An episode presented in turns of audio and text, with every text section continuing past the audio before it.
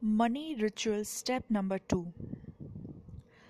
Start and practice these rituals irrespective of your financial status.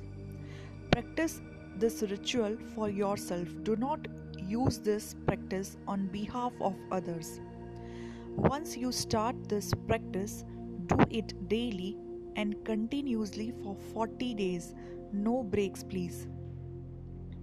If there is a break on any day or you cannot follow this ritual on any day, then you will have to start again with day 1.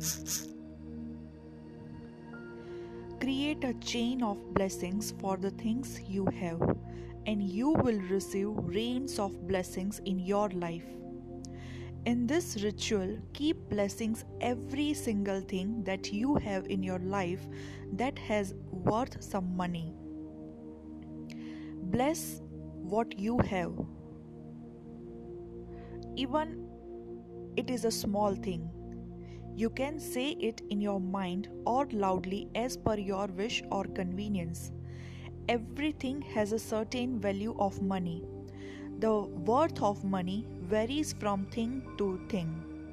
Irrespective of the price of the things you have or the size of the things or how frequently you use it or however less or more important it is, just bless these things which have some value of money.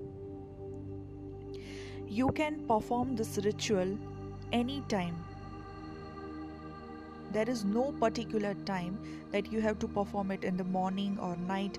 Anytime you can do it. Throughout the day, also, you can do it.